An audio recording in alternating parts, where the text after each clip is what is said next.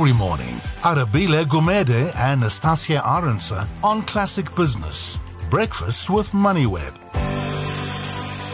16 minutes after 7 in his uh, State of the Nation address in Parliament in Cape Town last night, President Cyril Ramaphosa unveiled plans to revive the flagging economy and create jobs, including removing obstacles to investing and doing business.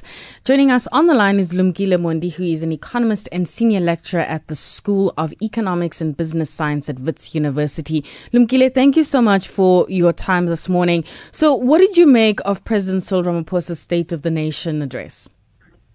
Uh, thank you so much, Natasha, and to listeners.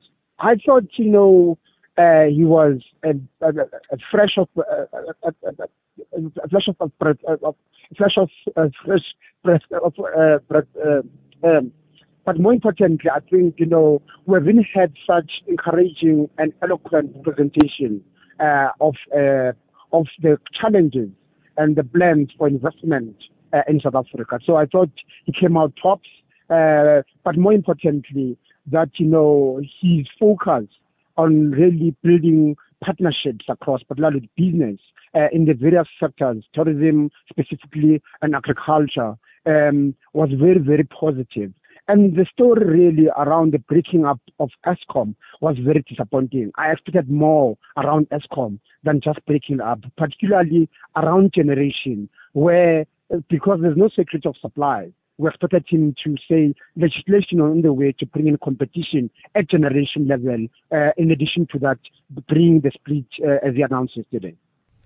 Speaking of competition, he mentioned that he will be signing the competition amendment bill into law as part of efforts to increase investment and foster great economic inclusion. Now, when the news came out late last year around this competition amendment bill, um, there were many who were either for or against it. Where do you stand when it comes to this bill, and can it really do what he thinks it can?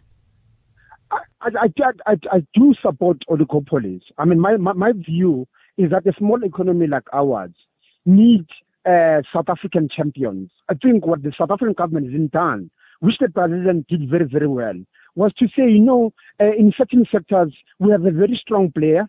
So how does the state work with that strong player to ensure that that strong player carry the South African flag uh, in the African continent and globally, and how to ensure that that bigger player then passes some of these benefits uh, to domestic economy by opening up and procuring locally. This this notion that you bring them up, you bring more competition, is an issue for me because what it then does, it brings more players uh, who also still charge the same prices. So the net benefit is very, very marginal. And so it's only the conduct uh, that the commissioning commission to deal with of whether these uh, players are, are, are behaving uh, uncompetitively. If they don't, but they just have big size, of, uh, they need to be given a chance and be supported to carry the flag, such as Vale and many other Brazilian companies that you see in the digital space. Lumkile, thank you so much for your time this morning. That's Lumkile Mondi, who is an economist and senior lecturer at the School of Economics and Business Science at Wits University. Let's have a look at traffic.